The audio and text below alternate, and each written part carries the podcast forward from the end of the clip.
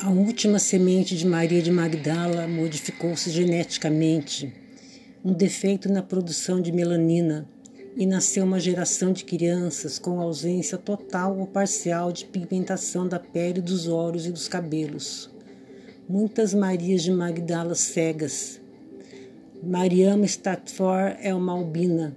Seus braços foram decepados, um amuleto de sorte e saúde para o decepador para Maria Moador, a mesma dor de Maria pregando ao pé do homem santo, o mesmo sangue derramado, sem nenhum poder de cura ou libertação de estigmas, sem redenção, sem amor, feridas por feras em fúrias, julgadas e estraçalhadas moralmente.